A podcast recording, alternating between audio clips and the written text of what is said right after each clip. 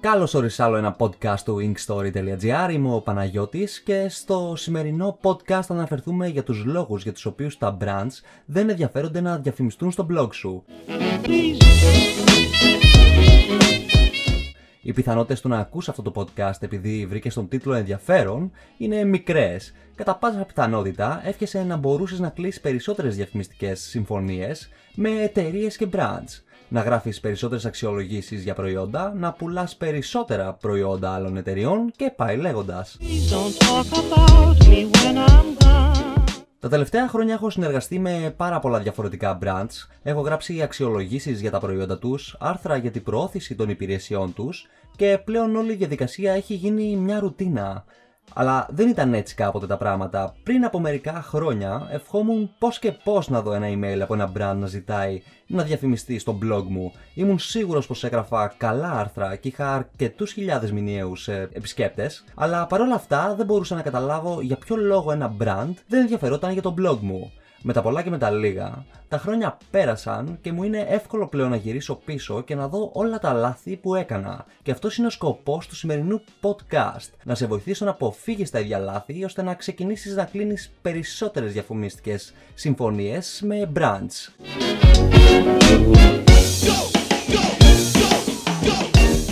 Αν δεν έχεις μια ξεκάθαρη θεματολογία στο blog σου, τότε υπάρχει πρόβλημα. Όταν ένα brand σχεδιάζει να ξεκινήσει μια διαφημιστική καμπάνια η οποία περιλαμβάνει bloggers, θα εστιάσουν σε συγκεκριμένες θεματολογίες και blogs και θα στοχεύσουν, για παράδειγμα, σε food bloggers. Αν δεν είναι ξεκάθαρο πώς γράφεις για αυτή τη θεματολογία, το blog σου αυτόματα θα αφαιρεθεί και από τη λίστα του τάδε brand. Για παράδειγμα, ας πούμε πως ένα brand ετοιμάζεται να ξεκινήσει μια νέα διαφημιστική καμπάνια η οποία θα περιλαμβάνει αξιολογήσεις από bloggers για παιχνίδια μικρών παιδιών αν είσαι γονέας και γράφεις για παιδιά, αλλά η θεματολογία σου περιλαμβάνει επίσης κατηγορίες όπως lifestyle, ταξίδια, συνταγές και πάει λέγοντας, το brand δεν θα ενδιαφερθεί να διαφημιστεί στο blog σου. Ο λόγος, φυσικά, είναι επειδή δεν έχεις ένα στάνταρ κοινό που θα ενδιαφερόταν να αγοράσει τα παιχνίδια που πουλάει το συγκεκριμένο brand. Αντιθέτως, το κοινό σου είναι μπερδεμένο και δεν έχει ένα κοινό ενδιαφέρον. Τα πιο επιτυχημένα blogs συνήθως στοχεύουν το πολύ σε δύο διαφορετικές θεματολογίες, οι οποίες παρόλο που είναι διαφορετικές, συνδέονται μεταξύ τους. Έτσι, τα brands γνωρίζουν πως το κοινό αυτών των blogs ενδιαφέρεται για τα συγκεκριμένα πράγματα, όπως για παράδειγμα για τα παιχνίδια μικρών παιδιών. Ένα άλλο μεγάλο λάθος είναι ότι η σχετικά σελίδα σου δεν περιλαμβάνει αρκετές πληροφορίες από πληροφορίες ως το πώς να επικοινωνήσουν μαζί σου μέσω της φόρμας επικοινωνίας που παρέχεις, αλλά και μέσω των κοινωνικών δικτύων, μέχρι και τα στατιστικά του blog σου με τα μηνιαία page views, ένα brand θα χρειαστεί αρκετές πληροφορίες για το blog σου προτού προχωρήσεις σε μια συνεργασία μαζί σου. Για να φανταστείς, γνωρίζω brands που στοχεύουν σε bloggers με παιδιά και έχουν αποφύγει να επικοινωνήσουν με αυτούς τους bloggers μόνο και μόνο επειδή στη σχετικά σελίδα τους δεν ανέφεραν την ηλικία των παιδιών τους. Με το να σημειώνεις την ηλικία των παιδιών σου, τα brands καταλαβαίνουν κατευθείαν και γιατί οι ηλικίες παιδιών γράφεις τις περισσότερες φορές. Το γνωστό target range, με άλλα λόγια που λέμε. Θα πρέπει επίσης να συμπληρώσεις την τοποθεσία στην οποία βρίσκεσαι, και δεν εννοώ να βάλεις τη διεύθυνση του σπιτιού σου, αλλά την πόλη και τη χώρα στην οποία κατοικείς. Κάποια brands θα χρειαστούν αυτές τις πληροφορίες γιατί αν δουν πως βρίσκεσαι στην ίδια πόλη ε, όπου είναι και η βάση τους, να το πω έτσι, ίσως σε προκαλέσουν και στα γραφεία τους. Δώσε επίσης μεγάλη προσοχή στα email σου. Κάθε blog πρέπει να έχει τα δικά του επαγγελματικά emails, τα οποία τελειώνουν με το domain name του blog. Για παράδειγμα, πρέπει να έχεις ένα στάνταρ email για το blog σου. Συνήθως αυτό είναι το info παπάκι το domain σου.gr, com και πάει λέγοντας. Ένα για κάθε αρθογράφο, ένα για tips και ένα για brands. Για παράδειγμα, στο Inkstory έχουμε το info inkstory.gr το οποίο είναι το βασικό μας email. Έχουμε το social inkstory.gr στο, το οποίο χρησιμοποιούμε για να κάνουμε εγγραφές σε υπηρεσίες και κοινωνικά δίκτυα. Και έχουμε το marketing inkstory.gr το οποίο χρησιμοποιούν όλες, ε, όλα τα brands για να έρθουν σε επικοινωνία μαζί μας. Αν αναρωτιέσαι, μα γιατί στο καλό να έχεις τόσα πολλά emails και όχι μόνο ένα βασικό, ε, δεν έχεις και άδικο, αλλά τα μεγαλύτερα blogs σε παγκόσμιο επίπεδο λειτουργούν ακριβώς με αυτόν τον τρόπο. Έχουν κάθε email και τα έχουν όλα οργανωμένα σωστά και ανάλογα με την κάθε θεματολογία και το κάθε σκοπό. Έχουν λοιπόν ένα email που είναι το βασικό τους, έχουν ένα email με το οποίο κάνουν εγγραφές σε υπηρεσίες και κοινωνικά δίκτυα και πάει λέγοντας και ένα email με το οποίο επικοινωνούν με τα brands. Θα πρέπει επίσης να τα έχεις όλα καθαρογραμμένα στη σελίδα της επικοινωνίας σου και όχι να παρέχεις μόνο μία φόρμα επικοινωνίας. Για τα μικρά brands είναι εύκολο να συμπληρώσουν μια φόρμα επικοινωνίας και να στείλουν ένα email για να κλείσουν μια διαφημιστική καμπάνια μαζί σου. Για τα μεγάλα brands παρόλα αυτά, που στέλνουν εκατοντάδες emails ε, ημερησίω, προτιμούν να κρατάνε τα email τους σε συγκεκριμένες λίστες και να τα έχουν όλα οργανωμένα και όχι να θυμούνται αν συμπλήρωσαν μια φόρμα σε ένα blog ή όχι. Πόσο καλό είναι επίσης το Media Kit που παρέχει στα brands; Αν είσαι ένας από τους εκατομμύρια bloggers που γράφουν την κλασική φράση Επικοινωνήστε μαζί μου για να σας στείλω το media kit του blog, τότε δυστυχώς έχασες το παιχνίδι. Ένα brand θέλει να βρει όλες τις πληροφορίες για το blog σου γρήγορα και εύκολα, εναλλακτικά θα προχωρήσει σε πιο γνωστά blogs. Μέσα στη σελίδα της επικοινωνίας ή τη σχετικά σελίδας, πρόσθεσε και ένα PDF αρχείο με το media kit σου, ώστε να μπορέσουν να το κατεβάσουν γρήγορα και κατευθείαν, χωρίς να έρθουν πρώτα σε επικοινωνία μαζί σου. Μέσα στο Media Kit αρχείο μην γράφεις μόνο τα στατιστικά του blog σου, αλλά και με ποιους τρόπους μπορούν να διαφημιστούν ή να προωθήσουν τα προϊόντα τους. Σε τι κοινό στοχεύεις, ποια είναι η κύρια θεματολογία σου, πόσο μεγάλο είναι το engagement των χρηστών σου και φυσικά με ποια άλλα brands έχεις συνεργαστεί στο παρελθόν.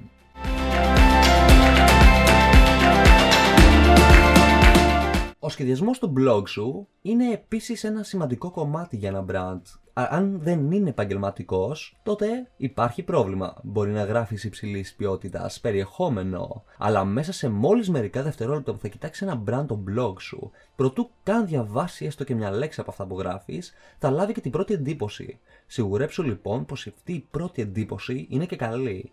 Το blog σου θα πρέπει να έχει επαγγελματικό σχεδιασμό, να είναι εύκολο να περιηγηθεί κάποιος αυτό, να είναι mobile friendly. Επιπλέον συν είναι και αν έχει και EMP σελίδες ώστε να είναι όσο το δυνατόν πιο γρήγορο γίνεται. Δεν είναι δύσκολο να φτιάξει ένα blog με επαγγελματικό σχεδιασμό άλλωστε. Στις εποχές που ζούμε, ο καθένας μπορεί να σερφάρει στο Theme Forest ή στο Creative Market και να αγοράσει ένα επαγγελματικό theme μέσα σε δευτερόλεπτα.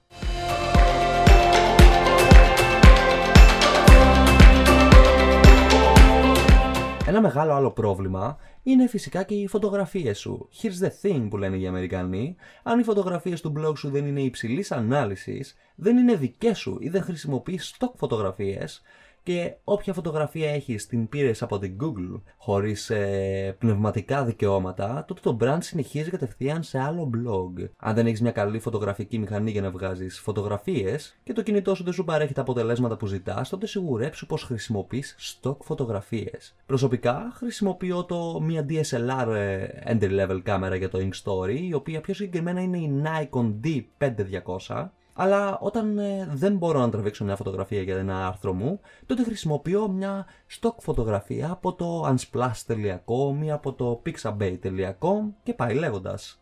Αν χρησιμοποιείς subdomain το οποίο τελειώνει σε .blogspot.gr ή σε .wordpress.com ή σε typepad.com και πάει λέγοντας, τότε σου προτείνω ανεπιφύλακτα να κάνεις το κόπο και να αγοράσεις ένα δικό σου domain name. Αυτός φυσικά δεν είναι ο λόγος για να σταματήσει ένα brand από να διαφημιστεί στο blog σου, αλλά αν έχω μάθει κάτι όλα αυτά τα χρόνια, είναι πως τα brands κοιτάνε και τις πιο μικρές λεπτομέρειες. Αν ένα brand ενδιαφέρεται να προωθήσει ένα προϊόν στο blog σου, το οποίο θα πρέπει να το αξιολογήσεις, τότε το SEO παίζει σημαντικό ρόλο για αυτούς. Αν το blog σου βρίσκεται σε subdomain σε πλατφόρμες όπως το Blogger, τότε απευθείας προχωράνε σε άλλον blogger. Φυσικά μπορεί να τρέχουν μια διαφημιστική καμπάνια για διαφορετικό λόγο, όπως για την εμφάνιση του ονόματό τους. Σε αυτή τη φάση, όπου θέλουν να αναδείξουν μόνο το όνομά τους, ε, σε μια τέτοια περίπτωση παίζει μεγαλύτερο ρόλο το κοινό που έχει στα κοινωνικά δίκτυα και στο newsletter σου. Παρ' όλα αυτά, όταν έχεις δικό σου domain name, δείχνεις πιο επαγγελματίας.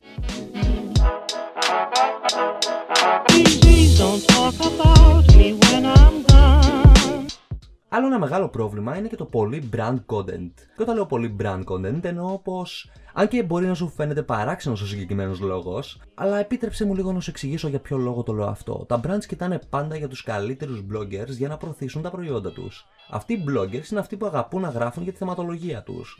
Αν τα άρθρα σου φαίνεται πως τα γράφεις περισσότερο για να διαφημίσεις brands και να πληρωθείς ή για να σου στείλουν ένα δωρεάν προϊόν, τότε αυτό μπορεί να δείξει στα brands πως το πάθος σου για το γράψιμο δεν είναι τόσο αυθεντικό. Φυσικά αυτό έχει να κάνει αποκλειστικά με εσένα και τις συμφωνίες που κλείνεις με κάθε brand. Απλά έχει κατά νου πως είναι καλύτερο να παρέχεις περισσότερο περιοδικό περιεχόμενο και λιγότερο να προωθείς προϊόντα και να διαφημίσεις brands. Είναι καλό να αναφέρεις ένα brand φυσικά, πως έχει συνεργαστεί και με άλλα στο παρελθόν, αλλά το blog σου θα, παρα... θα πρέπει να παραμένει όσο το δυνατόν πιο ποιοτικό γίνεται. Αν δεν απάντησες επίσης σε προηγούμενα email από ένα brand, τότε είναι αυτονόητο ότι αυτό το brand δεν θα ξαναεπικοινωνήσει μαζί σου. Οι πιθανότητες για να ξαναεπικοινωνήσουν δηλαδή μαζί σου είναι μικρές. Αυτό σημαίνει πως αν ένα brand σκόπευε να κλείσει αρκετές διαφημιστικές καμπάνιες με τον blog σου, πάνε όλες χαμένες αν σου προσφέρεται μια διαφημιστική εταιρεία η οποία, ευκαιρία συγγνώμη, η οποία πολύ απλά δεν είναι για εσένα ή τον blog σου, χρειάζονται μόλις μερικά δευτερόλεπτα για να τους απαντήσεις με μια ευγενική απόρριψη. Αν ένας PR από ένα brand σου έχει στείλει αρκετές φορές μηνύματα με, διαφο... με διαφημιστικές ευκαιρίες και τις έχεις απορρίψει όλες, τότε το πιο πιθανό είναι πως κάποια στιγμή θα σταματήσει να επικοινωνεί μαζί σου. Κάποιες φορές δεν είναι επίσης η κατάλληλη στιγμή για να κλείσεις μια διαφημιστική συμφωνία με ένα brand μπορεί το blog σου και ένα brand να ταιριάζουν τόσο πολύ μεταξύ τους που να έχετε δημιουργήσει μια ισχυρή σχέση. Παρ' όλα αυτά, μην υποθέτεις πως επειδή μια διαφημιστική καμπάνια ή ένα email που έστειλες σε ένα brand δεν πήγε έτσι όπως το ήθελες, δεν θα συνεργαστείτε και ποτέ μελλοντικά. Κάποιες φορές στέλνεις σε στιγμές όπου το συγκεκριμένο brand έχει ξοδέψει το budget του σε διαφημιστικές καμπάνιες και προς το παρόν δεν ενδιαφέρεται να διαφημιστεί πουθενά αλλού. Μπορεί επίσης να σκέφτονται πως το blog σου θα λειτουργήσει καλύτερα με μια μελλοντική διαφημιστική καμπάνια που σχεδιάζουν να κάνουν, όπως και να έχει όμως, ότι η απάντηση και αν πάρεις, έχει κατά νου πως το μέλλον επιφυλάσσει πολλές εκπλήξεις. Ξεκίνα λοιπόν διορθώνοντας όλα τα λάθη που μπορεί να υπάρχουν στο blog σου, ανανέωσε όλες τις σελίδες σου με περισσότερες πληροφορίες, δημιούργησε ένα αναλυτικό και επαγγελματικό media kit και φρόντισε πως ο σχεδιασμός του blog σου δεν έχει να ζηλέψει τίποτα από τα ανταγωνιστικά blogs.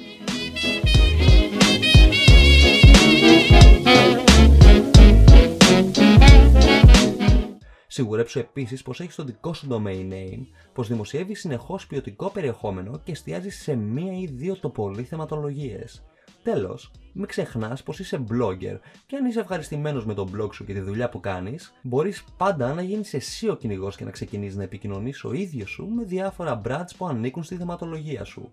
Αυτά για το πρώτο podcast του inkstory.gr. Σας ευχαριστώ που με ακούσατε και αν έχεις ε, οποιαδήποτε απορία μπορείς να αφήσεις το σχόλιο σου είτε στο άρθρο είτε στο SoundCloud και μιλάμε ξανά στο επόμενο podcast. Καλή συνέχεια και keep blogging!